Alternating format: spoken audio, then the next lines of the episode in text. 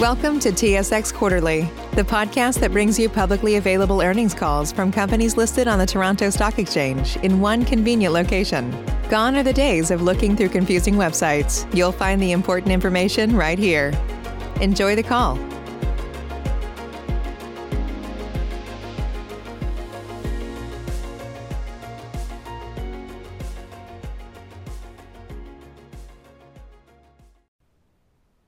Thank you for standing by.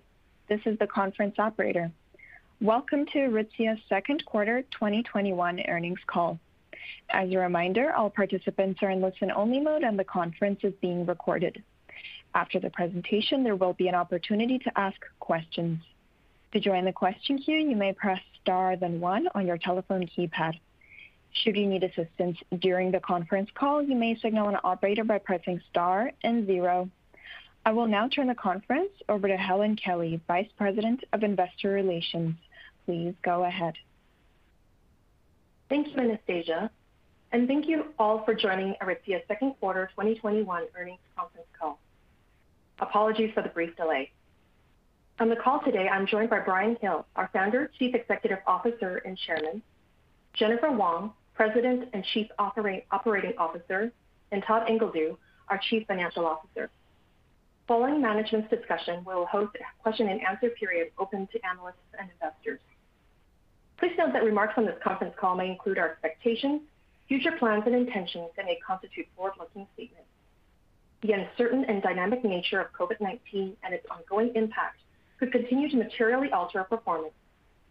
We would refer you to our most recently filed management's discussion and analysis and annual information form, which include a summary of the material assumptions as well as certain material risks and factors that could affect our future performance and our ability to deliver on these forward-looking statements.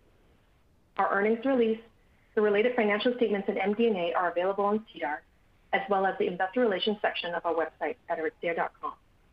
I'll now turn the call over to Brian. Thank you, Helen, and thank you everyone for joining us this afternoon. I'm pleased to report, alongside Jennifer and Todd, our Q2 results, which reflect the encouraging recovery of our business. Notwithstanding the ongoing impact of COVID-19 and the evolving social, economic, and political climate, we are pleased with our performance and excited about the outlook for the future. And I could not be more grateful for our incredible team, with whom I have had the privilege of working alongside every day. All of our boutiques are now open and have been performing better our expectations. Our e-commerce business has maintained its exceptional growth, albeit not at the same rate as when our boutiques were closed, at far higher projections than previous to COVID. Our world-class talent and infrastructure in which we continue to invest remains strong, and we have capitalized and will continue to capitalize on the many opportunities made available in this unprecedented time. Net revenue was $200 million in Q2, down 17% from $241 million last year. As you will recall, our net revenue was down 43% in Q1. The significant improvement in our quarter-over-quarter results is an encouraging sign of our business's ongoing recovery. Despite shuttering our retail operations in March, we were thrilled by the response of our people and our clients. As we reopened and began the recovery of our retail operations early May, this enthusiasm carried forward into Q2. Our multi-channel client relationship continued, upholding the momentum of our e-commerce business, which delivered 82% growth compared to last year, despite the reopening of our boutiques throughout the quarter. Importantly, our increasing revenue combined with highly effective inventory and cost management allowed us to maintain our strong cash position. As a result of keeping all our people employed during the shutdown, and starting to plan our reopening the moment we closed our doors, we were able to reopen our boutiques quickly, efficiently, and above all, remain vigilant with our health and safety precautions for our people, our clients, and our communities. At the start of the quarter, 31% of our boutiques were reopened, and by the end of it, 96% were. As of September 9th, all our boutiques were reopened. Notwithstanding lower traffic, and social distancing limiting our in-store capacity, As we reopened our boutiques in the second quarter, our clients enthusiastically returned. While it is too early to tell what our new normal boutique performance will be, we were encouraged by the persistent improvement in our boutique productivity during the quarter, with reopened boutiques performing, on average, at 70% of last year's productivity. With geographical variation in performance depending on the past and present impacts of COVID-19, this is clearly a regional recovery for us. Suburban boutiques outperformed downtown boutiques, and Canada, unsurprisingly, recovered in Q2 at a quicker pace than the United States. During the quarter, we began a number of initiatives and launched new enhancements to our e-commerce website, enriching our client shopping experience, which Jennifer will share with you shortly.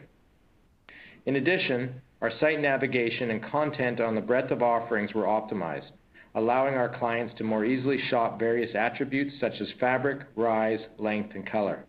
This meaningful extension of our site navigation supports our expanding product offering and will continue to scale with the growth of our assortment. And while we have typically largely foregone paid advertising, the online environment offers compelling opportunities to test. As such, we recently launched a paid media pilot to evaluate the potential return on a formal paid media program. We will share more details if this becomes a meaningful ongoing initiative. As noted, we see unlimited potential in our online growth, complementing the strategic advantage of a strong boutique network. Our clients continue to demonstrate their desire for an omni experience, and this multi-channel relationship presents boundless opportunities. Since the beginning of COVID-19, as we have discussed, our product team pivoted flawlessly. Immediately upon closing our boutiques in the first quarter, we focused on moving our spring-summer inventory. This put us in great inventory position to start the second quarter and allowed us to maintain markdown levels consistent with the same time last year. This meant that at the beginning of August, we were in a remarkably clean inventory position, which allowed us to launch fall with new, exciting product that has been incredibly well received and notably has facilitated full price selling. Second, we effectively pivoted our inventory to reflect our clients' lifestyles and activities with less professional and event product to more of a casual and lifestyle product. As we recently saw in our clients' response to the launch of our Fall 20 product lines, we are still chasing the overwhelming demand that we have experienced since the start of COVID. And thirdly, we began our exciting new initiative to significantly expand our product assortment. The expansion of breadth, including new style development, depth, including sizes, length, and colors, and new categories such as swim, intimates, bags, shoes, and beauty, many of which are targeting our e-commerce channel, began with our Fall 20 collection, and we will have an even larger impact on Spring 21 and thereafter. As Jennifer will elaborate in a minute, we are exceedingly pleased with the launch of our product lifestyle management system this week, which will support the ongoing expansion of our product strategy. As we move forward with our expansion, attracting top creative talent remains an utmost importance. In the second quarter, we expanded our design team with talent acquired from world-renowned fashion brands who are already making a significant contribution to our product expansion strategy. And to complement our design team, we further invested in our manufacturing talent, securing senior leaders whose global experience is invaluable. In marketing, we presented our clients with captivating campaigns that both reflected their stay-at-home reality and resonated with their adjusted lifestyles. Our product catalog continues to successfully feature models shooting from home, and our compelling product campaigns continued with the fall launch of each of our major brands. During the quarter, we wrapped up our Aritzia Community Care program, which we launched to show our heartfelt gratitude and support from those fighting on the virus front lines. Through the program, we gifted 100,000 frontline healthcare workers in Canada and the United States with custom clothing packages, a total retail value of $10 million. It was our honor to do our part to support the selfless healthcare heroes. Last but not least, sustainability has always been a priority for us. We are proud to have completed our first CDP climate assessment in August and officially became a company with carbon neutral operations within our offices, stores, and managed DCs as of the second quarter, covering our 2019 Scope 1 and 2 emissions. We achieved all this through all of our efforts to minimize our footprint, complemented by purchasing renewable energy credits and VCS-certified carbon offsets. While this is an important first step, we know there is more we can do as an industry leader to make a difference. We are committed to this important work, and we will continue on our journey to do the right thing for our people and the planet.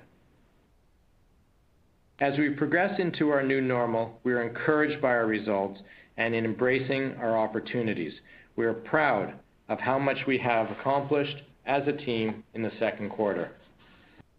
Our results are testament to the everyday luxury experience that continues to resonate with our loyal clients.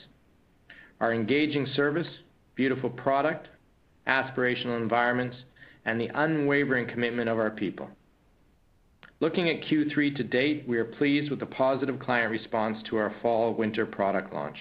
This has manifested itself into sustained momentum of our e-commerce business and continued improvement in boutique productivity in the first 6 weeks of the third quarter. As we now prepare for the holiday season, which represents our busiest time of year, we are cautiously optimistic about our potential. Given our clients' enthusiastic response to our fall launch, we are prepared, as always, to respond to the demand with flexibility. As we move forward through the fall season and enter winter, we are already experiencing sellouts and are quickly chasing reorders on these highly productive styles. And while occupancy restrictions, recent increases in COVID-19 positive case rates, and new corresponding government restrictions in some markets will continue to impact our retail performance, our e-commerce business is well positioned to continue to offset these measures. I will now turn the call over to Jennifer to give you an update on some of the key areas of our operations. Jen? Thanks, Brian, and good afternoon, everyone. The past 6 months have stretched us in new and, in many cases, previously unimaginable ways. As a team, we've come up with creative and agile measures to pivot our business as we faced unprecedented challenges head-on. And we've achieved this while continuing to delight our clients with the everyday luxury experience they have come to love and expect from us. Although the pandemic is not yet behind us, from an operations perspective, the second quarter was about resuming our long-term strategy and building for future growth. I'd like to give you a progress update in 4 key areas. First, continually improving our distribution and logistics. Second, supporting our product expansion strategy. Third, driving top-line growth by empowering our clients to shop seamlessly between our physical and digital channels. And finally, fulfilling our commitment to cultivate and celebrate diversity and inclusion at Aritzia. With the sustained momentum in our e-commerce channel carrying through the second quarter, we continue to refine all processes and activities across our distribution and logistics operations to accommodate the doubling of our e-commerce units. I'm pleased we've been able to keep our people safe while maintaining delivery times that meet or exceed our clients' expectations. Starting with our Layer It On sale this past weekend, we have recently ramped up hiring and training of additional DC associates in preparation for our upcoming holiday season. While the retail environment in the near term remains uncertain, our infrastructure is well positioned to continue to meet growing demand. As you may recall, one of the infrastructure projects we've been working on for the past few years is our Product Lifecycle Management System, or PLM. We reached an important milestone just yesterday with the official launch of the platform. This is the culmination of years of hard work and dedication of our team, who along the way mapped over 129 processes, gathered over 600 business requirements, executed over 20,000 steps in the system, developed training materials for over 245 processes, and consolidated thousands of data records. Completing this launch was a marathon, and while we have additional phases to come, I'm proud of our team for this major accomplishment. PLM enhances our efficiency in bringing a product to market and provides the scalability to support the expansion of our product offering well into the future. The adoption of PLM will follow the normal cadence of our product lifecycle, with multiple seasons cycling through at their respective checkpoints. Fall 2021 will be the first collection to see its product cycle through PLM from initial concept right through to delivery. Next, with personalized experiences and enduring relationships as an ongoing priority, we continue to invest in an exceptional omni-channel experience. Earlier this year, we launched and have gradually expanded the use of digital selling tools. Our results so far show a meaningful increase in both conversion rates and average order values. We are excited about the potential of digital selling tools and will continue to expand usage across our boutiques in the coming months. With our e-commerce business steadily growing, we also continue to invest in our digital capabilities. As Brian noted, during the quarter, we implemented a number of initiatives on arithdaire.com to enhance our clients' shopping experience. As a larger portion of our business shifts to e-commerce, it is increasingly important to accurately convey size and fit information with our clients online. We are excited to be rolling out an AI tool later this month for size and fit optimization. This technology allows us to provide highly personalized size recommendations to our clients on Aritzia.com. Based on the measurement data and preferences that our client provides, this tool leverages machine learning algorithms to generate precise fit guidance based on past purchases and its exceptional knowledge of our products. Given the strong client engagement and positive feedback on our fit enhancements to date, we expect these added features will increase client satisfaction and boost conversion. In the coming weeks, we're also launching a buy now, pay later payment option that allows for seamless checkout while decreasing the barrier to purchase. We expect this deferred payment method to be an effective tool to augment our Omni initiative by increasing brand awareness, attracting new clientele, and driving traffic. It also has the potential to meaningfully contribute to our top-line growth by enhancing our conversion rate and average order value.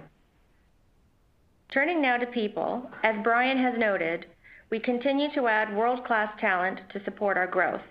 As we do, we're intent on ensuring for both our current and future employees that we are an inclusive culture that inspires high levels of engagement and performance. Since our last call, we've made encouraging progress towards our commitment to cultivate and celebrate diversity and inclusion at all levels of our organization. We took our first ever company-wide D&I survey in August, and we shared the top-line results with all of our employees in September, along with an action plan.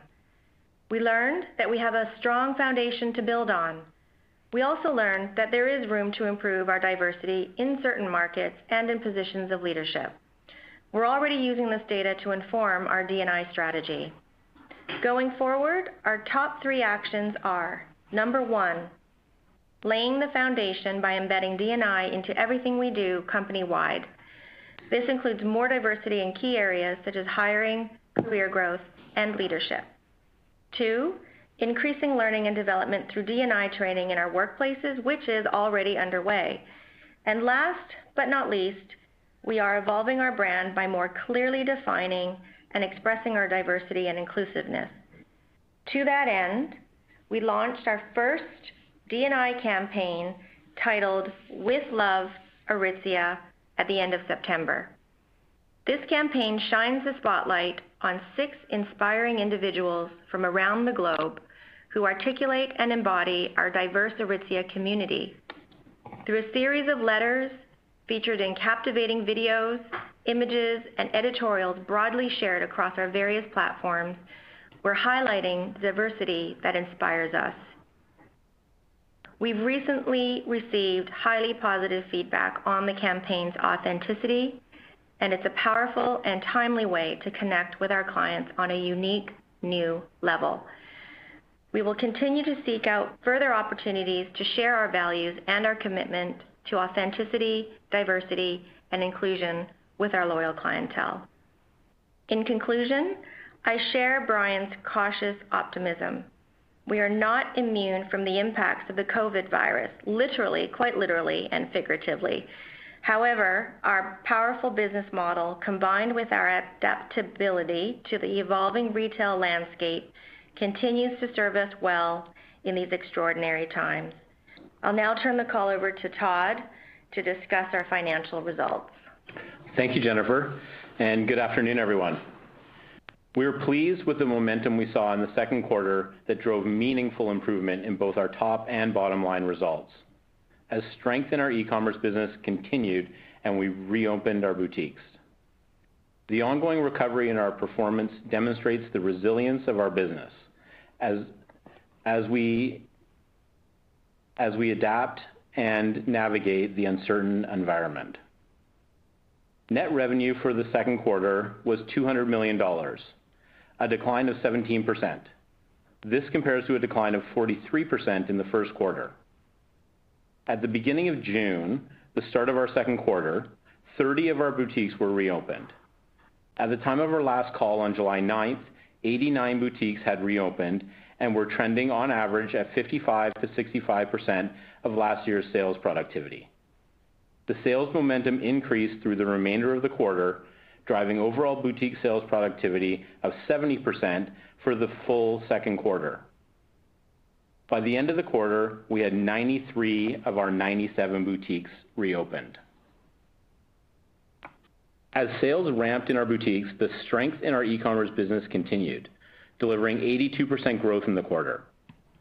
The exceptional growth in e-commerce revenue year over year was driven by the positive response to our product, which manifested in meaningful increases to both traffic and conversion, with similarly strong performance in both Canada and the United States.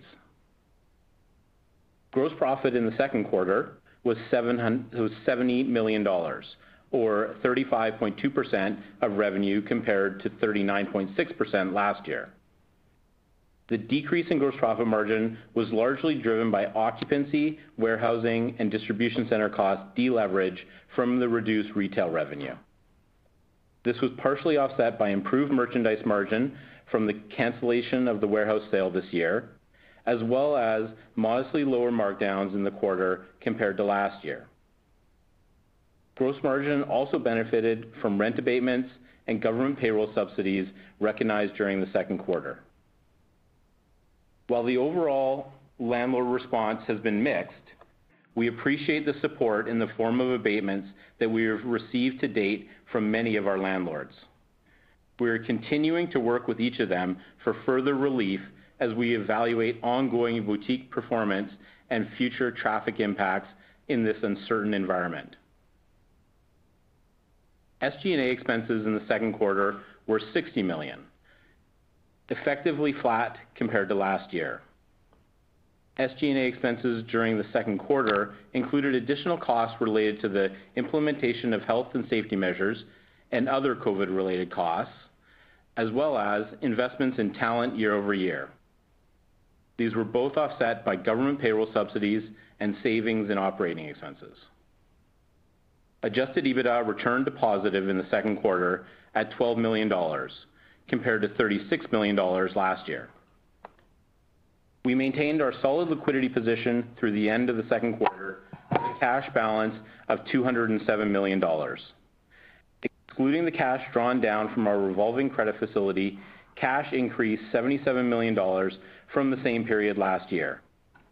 Despite the significant revenue decline associated with boutique closures, we have maintained our liquidity since the start of the pandemic, through strong e-commerce revenue, as well as prudent inventory and expense management.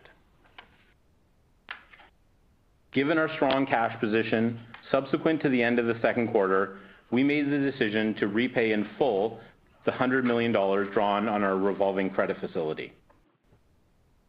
Inventory at the end of the second quarter was $141 million, a 3% increase compared to last year.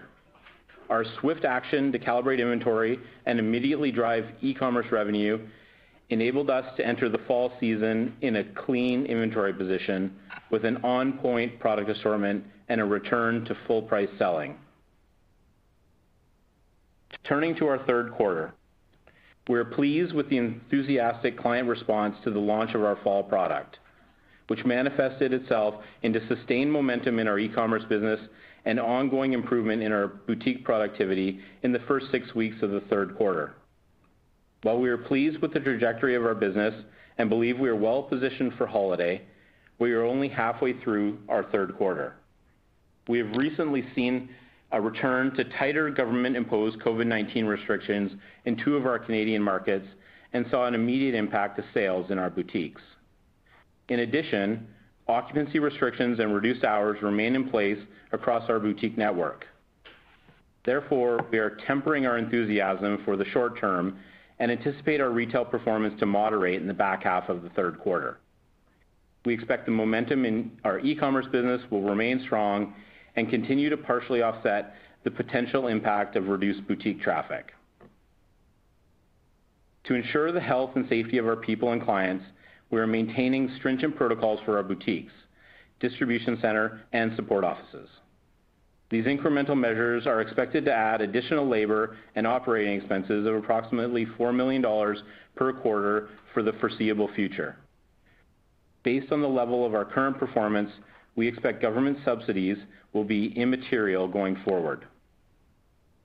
We continue to expect capital expenditures for fiscal 2021 in the range of $30 to $35 million, including the 3 new boutiques already opened in this fiscal year. We plan to open an additional 2 to 3 new boutiques and 2 exclusive pop-up locations. We have also repositioned 3 of our existing locations already this year. In conclusion, we are pleased with the momentum in our business, the ongoing recovery in our financial performance, and our healthy liquidity position, and we remain confident in our ability to successfully navigate the crisis. As we look ahead, we will continue to strategically invest in our business to drive long-term growth and enhance shareholder value. With that, I'll now turn it back to Brian. Thanks, Todd. As I look forward, while the near term remains somewhat uncertain, I could not be more excited about our long-term opportunities fueled by our 4 strategic growth drivers: geographical footprint expansion, product expansion, brand awareness and customer loyalty, and channel capabilities, omni-channel capabilities and digital enablement. We've been building our digital capabilities for several years, and we are well positioned to capitalize on our accelerating e-commerce business. Over and above the digital enhancement of our website and our expanding footprint of profitable retail boutiques, our most effective marketing tool, fiscal 2022 will see our full attention directed to our omni-channel capabilities, which will seamlessly connect our e-commerce and retail sales channels through a handful of services such as store inventory visibility, ship from store, and buy online pickup in store. We will elevate our clients' experience, fueling sales in both our boutiques and our website. Speaking to our geographical footprint, already in the third quarter, we have expanded 2 boutiques and opened 2 new boutiques, 1 in the new market for us, Philadelphia. For the remainder of the fiscal year, we plan to open 3 more boutiques, 1 in the new market, Honolulu, of which I'm confident we will have no problem finding teams to support the opening of. In addition, we're looking forward to the expansion of our signature SuperPuff brand and vastly expanded product line this season, with the opening of 2 exclusive SuperPuff pop-ups in iconic locations at the former Dean and DeLuca in Soho, New York City, and the former Fred Siegel location in Los Angeles. With many shuttering their doors, premier real estate locations across North America are plenty, with corresponding financial terms that are unheard of. While our boutiques have always been highly productive, with opportunities coming available, we are in an exciting position to strategically expand our boutique network in world-class, highly profitable locations. As mentioned earlier in the call, we have begun to implement our product expansion. This initiative and its potential to grow e-commerce business is compelling. Our product calendar has us expanding our breadth and depth each season, doubling our product selection by fiscal 2025. We are confident in the tremendous growth potential of our business as we continue to enhance our e-commerce capabilities and omni-channel experience, expand our exclusive product offering, and capitalize on unprecedented real estate opportunities, increasing our geographical footprint, all supported by investing in world-class talent and infrastructure. Our results over the past several months have proven the viability of our powerful business model, our people's commitment to excellence and teamwork, and our clients' enduring loyalty during this time of crisis.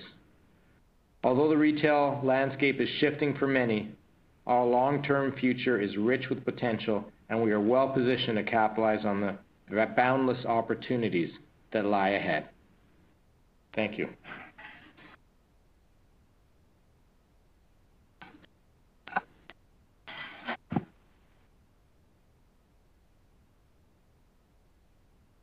We will now begin the question and answer session. To join the question queue, you may press star then one on your telephone keypad. You will hear a tone acknowledging your request. If you are using a speakerphone, please pick up your handset before pressing any keys. To withdraw your question, please press star then two. We will pause for a moment as callers join the queue. The first question comes from Mark Altschwager with Baird. Please go ahead.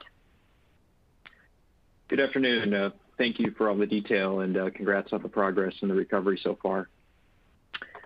I'm wondering if you could share any more perspective on what the store productivity recovery looked like in August. Sounds like maybe it was in the 80% range based on the quarterly average that you shared.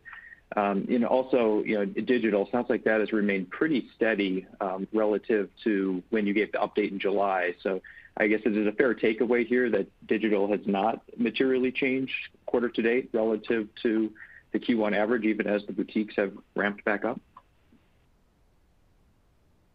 I'll take part of this, and I'll pass it to Todd here. Thanks for the questions, and welcome. We've found our boutiques getting increasingly better every month or every period. P6 was better than P5, and P7's been better than P6. We have of late, with some of the shutdowns in key markets like Ontario and Quebec, an uptick in COVID numbers throughout North America, that we have seen a sort of flattening and some pressure on those retail sales just of late. We'll see what manifests themselves. It's too early and too recent to be able to figure that out. But I'm really optimistic, but I am a little cautious of what's going to happen during peak periods running into November and specifically Black Friday in those weeks. Those are big, important weeks for us, and I'm a little concerned with store capacity issues and things around then. I mean, typically it doesn't really affect us much on a Tuesday afternoon with capacity issues because we probably weren't at capacity anyway. But when we get to these peak periods and we start getting lineups at our boutiques and things like that, and particularly with spikes up in COVID, we're getting I'm a little bit concerned what's going to happen. We haven't seen it manifest itself too much, but I'm a little bit concerned. Todd, do you want to take the e-commerce question then? We've continued to see strength in our e-commerce business, so as we said, and are expecting that strength will almost offset or potentially offset the shortfall that we're expecting to continue in the boutiques. But the answer to your question is no. We're not running at 150% like we were when the stores were closed in e-commerce. So that is has subsided a little bit, but it's still, our e-commerce business is far far better than it was pre-COVID. The growth is far, far better than it was in pre-COVID. So, you know, we're super excited at e-commerce. And, you know, I think a little bit, or a lot of it might have to do with COVID. I think we've done a great job on our product and anticipating trends and things. I think the fact that we've we got out our inventory and we've had these great new collections that I don't think all other competitors have had enter the marketplace this fall, and enhancements to our e-commerce sites and things have all contributed to that. And certainly people shifting to more digital has had an effect, but I wouldn't suggest it's accounted for all of it. I'd like to give shout out to my teams here and our teams here who have done an exceptional job, product teams, e-commerce teams, marketing teams, and the fluency of our distribution centers and our retail teams, you know, reacting well and making customers feel like super comfortable in our stores. So everybody's banded together and done a great job. And I know I'm missing some teams here, but we're just super excited about the business and what's been going on, and are really happy with our performance throughout this period. That's really helpful. Maybe just a quick follow-up there. I guess it makes sense that store productivity may get more difficult to sustain as we approach the higher volume periods in the coming weeks here. We have seen efforts from some other brands and retailers to, pull forward events to smooth out demand. Now, I know you haven't historically been a promotional retailer, so tougher to do that, but just curious if you're making any changes on this front for this holiday, any different approach to the Black Friday period, for instance, given the capacity constraints you mentioned in the stores? Yeah, there's probably mixed reasons why people are pulling forward events. Maybe they have too much inventory, which we don't have a problem.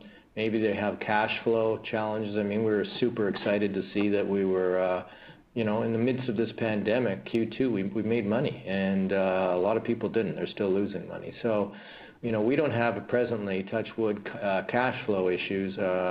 Business remains strong, and we think that we have our promotional calendar and everything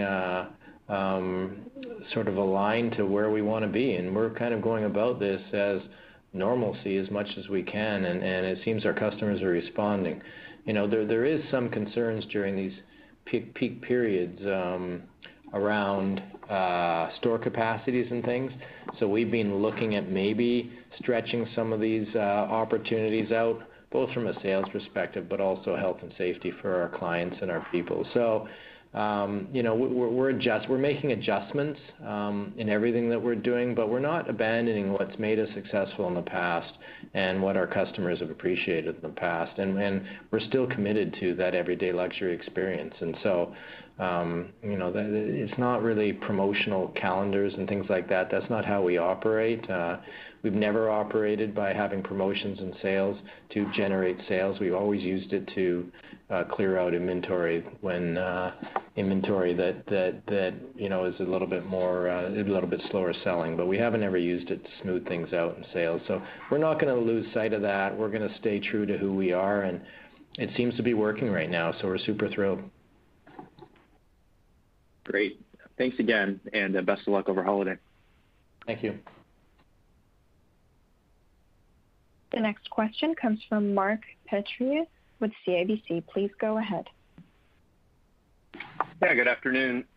Brian, given the unprecedented real estate opportunities that you mentioned and the compelling store economics that you're seeing, does this open a window to accelerate the store opening pace, specifically in the U.S.? We've discussed that.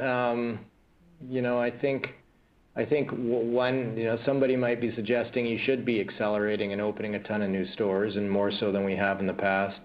Others are suggesting that the opportunities could get even better, and that in some cases some of the landlords not recognized or the sort of new reality. So. But realistically, we do have logistics challenges with building them right now. We can't cross the border, and a lot of our team's up here in Canada, and that hasn't really impeded us, but it certainly hasn't made it easier. And then obviously all the COVID restrictions on site and things like that. And we haven't really been able to go look at sites, although we do have a senior real estate executive down in the U.S. But You know, and so we kind of approached it as, look, it's the same as anything. We have our pipeline. We wait for the right deals, both from a location and shape and store perspective, as well as financial terms, and we're going to continue to do that. So we're not really in a position that we're thinking, let's push the pedal down, but we're also not letting it up. The opportunities are too good to pass. You know, I would say we're probably going to start getting more aggressive. We don't think these opportunities are going to go away in the next week or month or anything else. And but at the same time, we're driving a lot more of our business through e-commerce. So, you know, we think we can grow our business at a very, very good clip with continuing to promote and invest in e-commerce and continuing to open stores and continuing to invest in our product. And we're pretty comfortable with the mix that we have right now and have had in the past. And, you know, as the opportunities come up, though, we're not hesitating doing deals, I can tell you that. But are we doing more and going to push the pedal down more? Not necessarily. We have our pipeline, and if those opportunities come up, we're going to hit them. But, you know, the pipeline's a pipeline, and the opportunities are the opportunities, and we can't really force them if they're not there.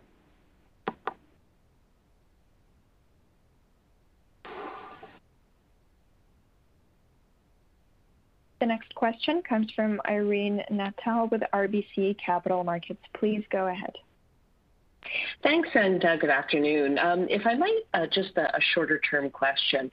Can you talk a little bit about sort of the cadence of demand in terms of the mix of product that you're selling versus what you would normally sell? And then as we move through the balance of the year, what you're kind of thinking in terms of a holiday and I guess sort of more formal wear, and how you've ordered in given the new reality. Yeah, thanks, Irene, and welcome. You know, we've shifted. People are spending more time at home. They're buying more comfortable clothing. They're buying more casual clothing.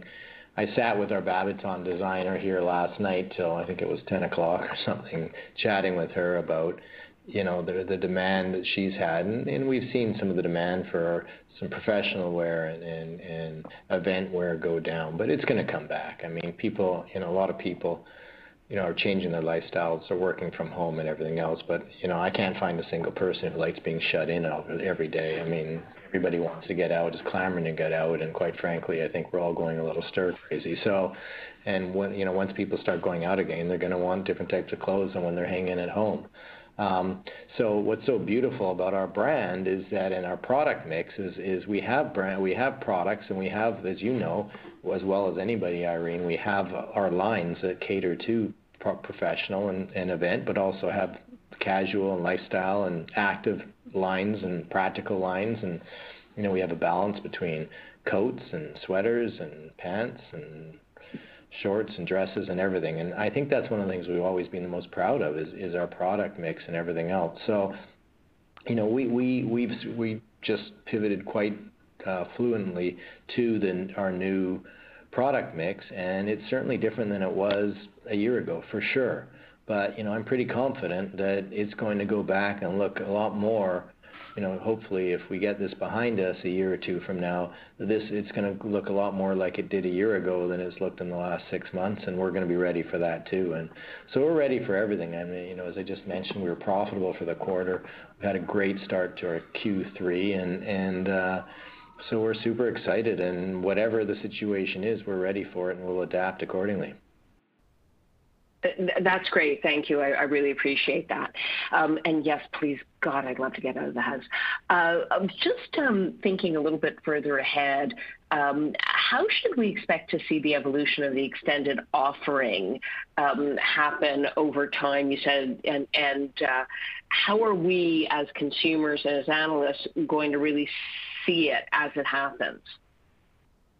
You know, I think part of the whole impetus of this is the fact, and I've mentioned on the last call, the fact that we're not constrained by the four walls of our retail stores anymore. And although retail drives still a majority of our sales, e-commerce has hit a critical mass now that we can explore and develop product that could come out as e-commerce only product. So we're going to continue to do that. You know, we have a list of 18 initiatives, and we have them all jammed into the next year and a half, 2 years, and we had a board meeting the other day, and they all looked at me and said, "Come on, Brian, let's get a little bit more realistic." So, you know, my big takeaway from the board was at our board meeting was prioritize these initiatives and you know, obviously hit the ones that are the easiest to do and certainly going to generate the most profit, and maybe put some of the other ones secondary and tertiary. But there's some super easy ones, just adding colors that we couldn't do before because our stores had limitations in size and sizes and lengths and things like that. So these are no-brainers. We're already, you know, executing on most of these right now. As we started this fall season, we've had most of these. We've had extended sizing since last spring. We've added colors, more colors this fall. We're going to see a lot more next spring and summer. So we're going to see a lot of that more online. There might be a bit more variability in the stores, but the stores have their limited capacities. We're going to start seeing our warm weather collections be a little bit more robust, particularly since we're opening in Texas. We have 3 stores open in Texas now. We're in San Diego. We're just the store we just mentioned in Ala Moana and Hawaii and places. So we're going to continue to pursue that warm weather initiative, and then we're going to start looking into other categories. And we've actually already started building the teams to explore other categories, expand on our denim, and just really facilitate the breadth of offering. As I mentioned, I think, of the last call, if you look at a lot of the pure play e-commerce people out there who have no limitations, their merchandise breadth is multiples of ours. And so for us to compete and to execute well and continue to capture our customers' imaginations and give her luxury, everyday luxury, we need to strengthen and broaden the appeal of all our products. And so we're going to continue to explore that, and we're really excited about our whole product teams energized. And it's going to cost money. It's going to cost capital. We need more space and more people and more heads and more expertise. And some of these people don't come in expensively because we're bringing, some are Canadians and some of the support people are Canadians, but we're bringing some of these experts in from all over the world. But we're pretty excited about what we've assembled so far and what we're going to assemble. So we're looking forward to it, and we're going to see, you're going to start seeing things, you know, hopefully already with the sizing and things, but you're going to start seeing a lot more colors and start seeing a lot more breadth of styles and some of these categories as soon as next year.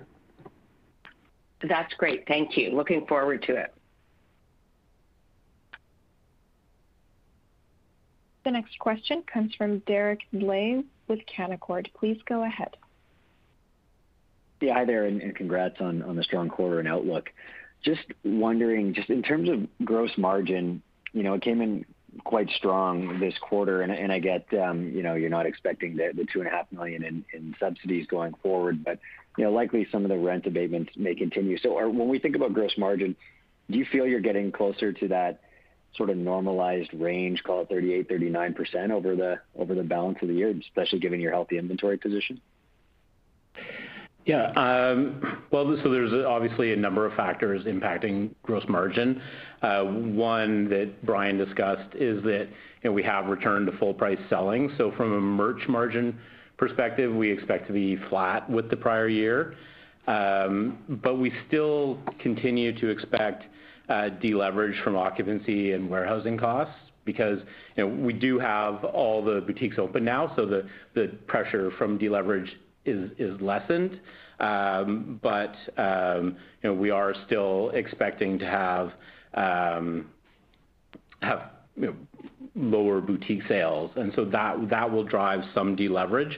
And you know, we did receive significant rent abatements that we negotiated in the second quarter. We do expect abatements similar to that in the third quarter. However, you know, we currently aren't planning for any that are that material for the fourth quarter.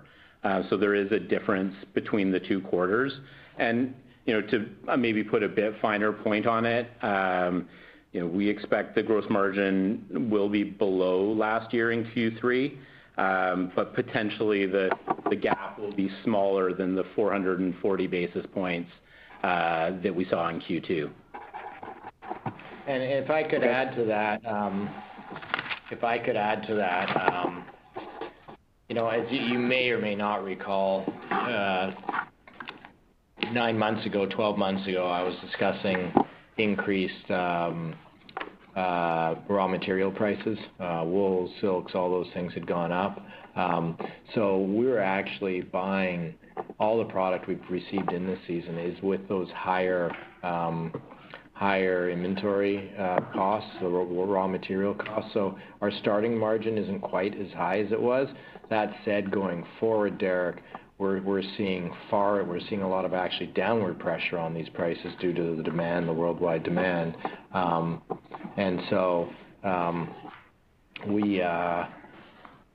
We're going to start seeing some better margins due to raw material costs. Probably not spring so much. We're going to see a little bit in spring, but next fall we're booking in wools and downs and things like that at far less prices than we are now. So we're going to pass some of those on to our consumers, who we think are going to have some financial challenges due to the economy. But some of them will help us retain or regain some of the margin that we lost this year from get back up to previous years. Mm-hmm. Okay, no, that's really, really, really helpful. Appreciate the color. And maybe just one more quick one. Just regionally, I think last quarter, you commented that Vancouver, the Pacific Northwest, was performing a little bit better than some of the other regions. Were there any big sort of disparities this quarter on a regional basis? I think Todd, should I? Sure. Yeah, I mean, we're seeing, we saw some of the same trends. We saw, as I mentioned in my discussion earlier, that it's not just present COVID situations. We've seen previous COVID. So regions that were affected dramatically by COVID, they were hit hard and they haven't recovered quite as well as regions that weren't. But now with this sort of so-called second wave, we're seeing a whole another new pattern develop. And, with Ontario shutting down, I was in Ontario and in market and in our stores on Saturday, and I noticed a definitive decrease in traffic once the Premier shut down the province on Friday night. So we'll see, that's, I believe it's a 28-day shutdown, but we've already seen effects at retail. Now, whether those get made up from an e-commerce perspective, I don't know. But once again, when things like that happen, it rocks the consumer, it rocks people. They don't go out as much. They don't go out not just shopping in the stores, but they don't have events and things they're going out to. So whether they just be controlled dinner parties or whatever, I think it rocks everybody. So, we're seeing these patterns. We've seen these patterns evolve, but now we're seeing new patterns take place as falls reopen, and we've seen different regions get affected a little bit heavier. I mean, we're getting affected probably, had the worst case that we've had out here in British Columbia. Ontario shutting down again. All of a sudden, there's our numbers from the U.S., which is harder hit before, are almost flat with the numbers in Canada are now as far as percentages off. So it's ever evolving. It's really organic, and it's unfortunate we're all going through this, but we're just going to roll with the punches and do the best we can. And so far, the team's done a remarkable job. Terrific. Appreciate the color. Thank you. The next question comes from Stephen MacLeod with BMO Capital Markets. Please go ahead. Thank you. Good evening. Good afternoon. I just wanted to follow up specifically on your comments, Brian, around the online category expansion. You gave some good color in the Q&A, but I think in your prepared remarks, you sort of suggested that you've actually have introduced some new products or new category expansions online. I was wondering if you give a little bit of color around what we have seen so far and what the customer reaction has been to that. Yeah, no, I hope I didn't mislead in that. I think what I'm trying to communicate is we're grouping sort of three different groupings of product expansion. We're grouping colors, lengths, sizes. That's sort of an existing styles. We're grouping and then the second group is with new styles in existing product lines, and the third is new categories. I didn't mean to mislead, and I apologize if I did. What we're already seeing is the first category. We have new sizes. We have new lengths now hitting the stores, and we have new colors and just more selection of colors hitting the stores. And we've just seen a positive response for it. I mean, it's hard to predict exactly because you can't really tell with new items whether you would have sold, you know, what the rate of sale would have been, nor what the percentage of, you know, black would have been versus yellow versus green versus if now you have black, yellow, green, purple, and blue, you know, are those sales in the purple and blue incremental or, you know, are some of them incremental and then taking away from? So it's hard to figure that out. We do know, though, that by just offering different lengths and things like that, we're going to appeal to a broader range of customers. So, you know, my daughter's always complaining, you know, she's 5'9", and she's always complaining that their pants are too short to wear the Aritzia, and now she's thrilled because she can buy pants that fit her now. And buy is the operative word here for her. So yeah, she's out buying, you know, those sorts of things now, and she can buy and fit into her pants quite well. So there's just an opportunity for us to be a lot more things to a lot more people here, from a color and that perspective. Even sort of more body conscious items that have skin tone looks different on different skin tones, and being able to offer a wider variety of that looks better on different people and their different skin tones. So we're excited about that, and that's what we've seen so far. We haven't really introduced a broader range, and quite frankly, last spring when COVID hit, one of the first things we did was have a really good hard look at our breadth of our existing lines, and we kind of culled some of the items that we didn't think we needed. So we quickly have pivoted though on that as our business picked up and we got cleaned out our inventory. We quickly pivoted and been adding new styles, and our customers have responded very much so. But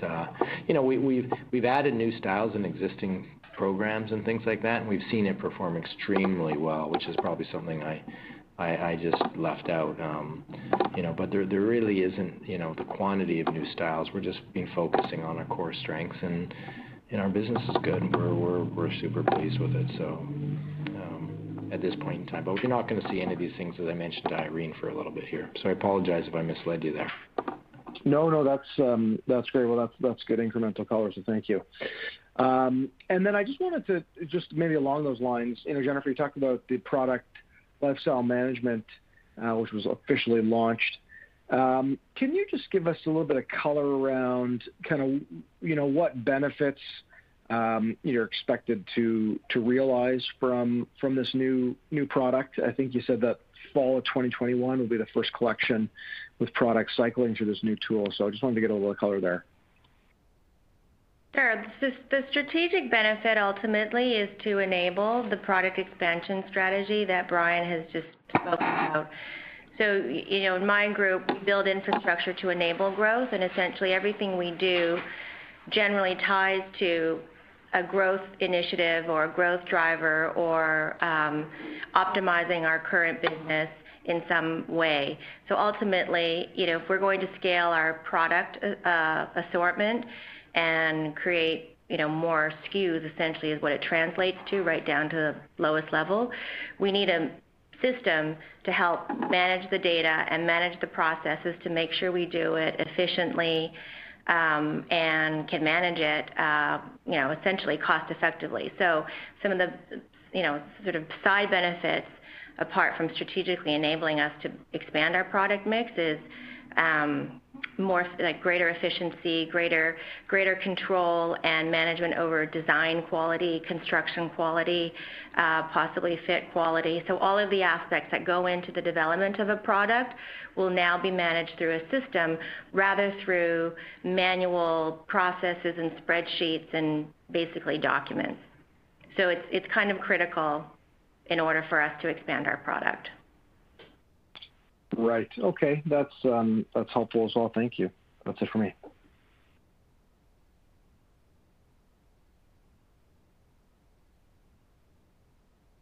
The next question comes from Meaghan Annett with TD Securities. Please go ahead. Thank you. Good afternoon. Just had more of a follow-up question on the buy now, pay later option that you discussed. So is that more of a regional initiative, and how meaningfully do you see that impacting conversions and basket size? And do you think that there's any maybe potential offsets to those benefits? Hi Megan, welcome back, Jen. We chose a product that has great prominence, I guess I would say, in Canada and the U.S. And so for us, we'll be starting with the product online. I think they do have a presence with U.S. in actual bricks and mortar, but we're going to use it for our online business first and foremost in the U.S. and in Canada. And essentially, I'm not sure if you know how these payment solutions work, but it's at the end of the day, it's a deferred payment solution. And so what it allows is greater accessibility for purchasing power to our clients. There's also tremendous marketing synergies between the company that we chose and ourselves, and that can drive client acquisition.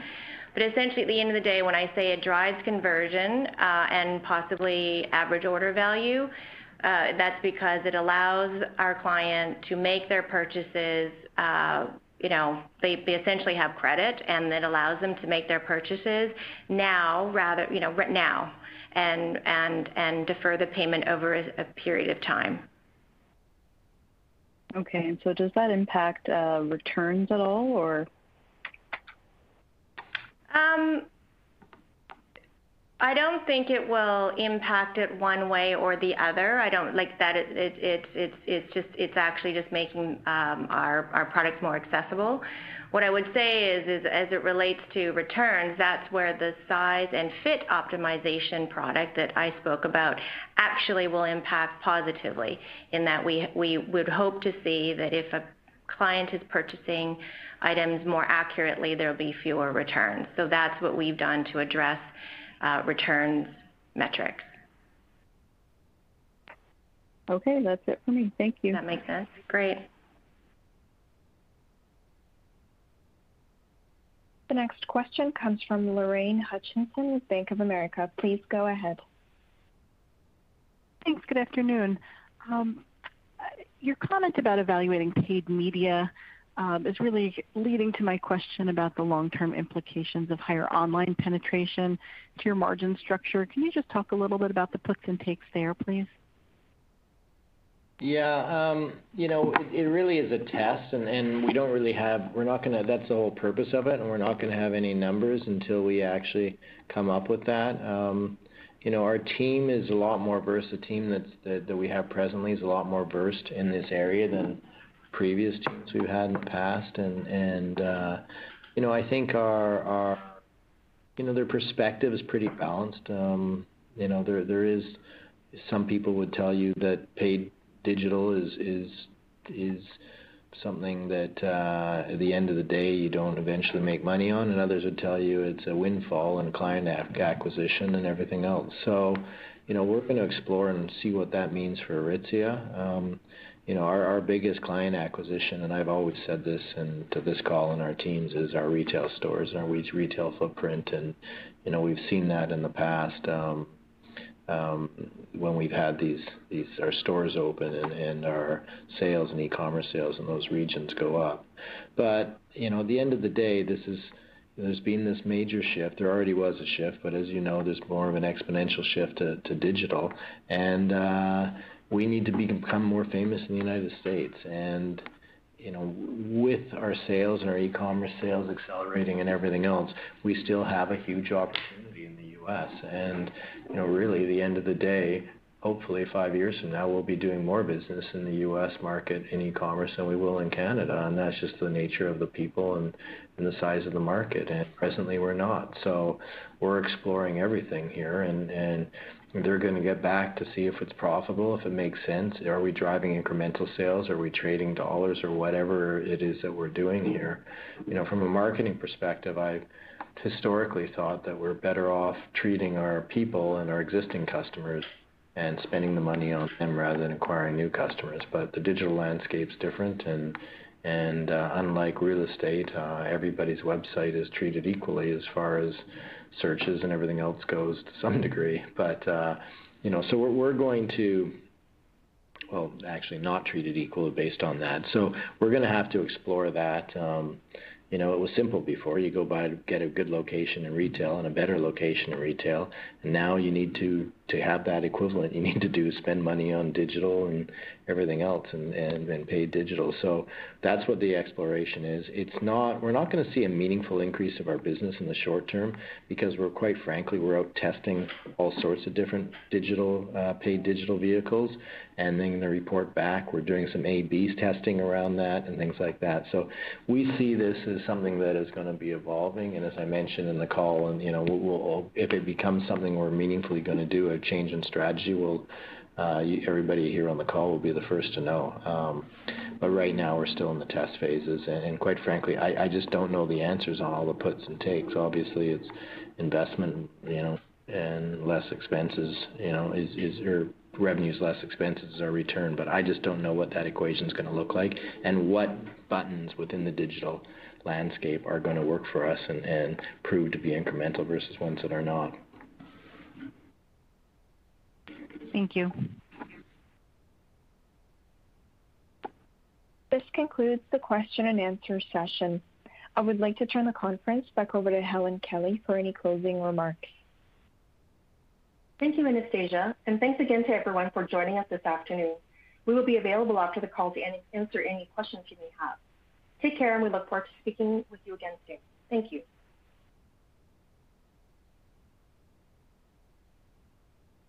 This concludes today's conference call.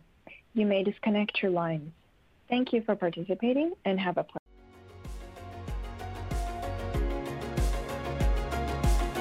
Thank you for listening to TSX Quarterly. If you enjoyed the cast, remember to leave a good rating. And remember, for any additional inquiries, please consult the company's investor relations section on their website. See you next time.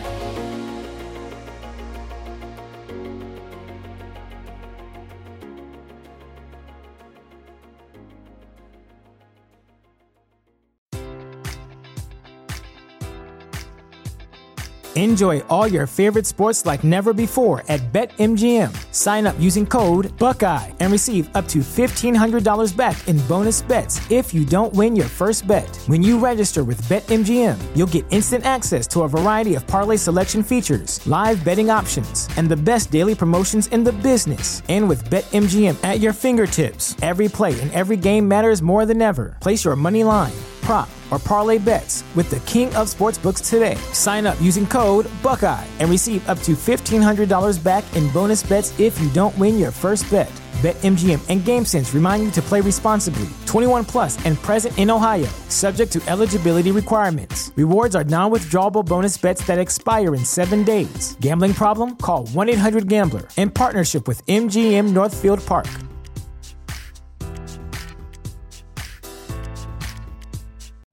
You know how to book flights and hotels. All you're missing is a tool to plan the travel experiences you'll have once you arrive. That's why you need Viator. Book guided tours, activities, excursions, and more in one place to make your trip truly unforgettable. Viator has over 300,000 travel experiences to choose from. Everything from simple tours to extreme adventures and all the niche, interesting stuff in between. So you can plan something that everyone you're traveling with will enjoy. Real traveler reviews give the inside scoop from people who've already been on the experiences you're considering, so you can plan with confidence. Free cancellation helps you plan for the unexpected, and 24/7 customer support means you can travel worry-free. Download the Viator app now and use code Viator10 for 10% off your first booking in the app. Find travel experiences for you. Do more with Viator.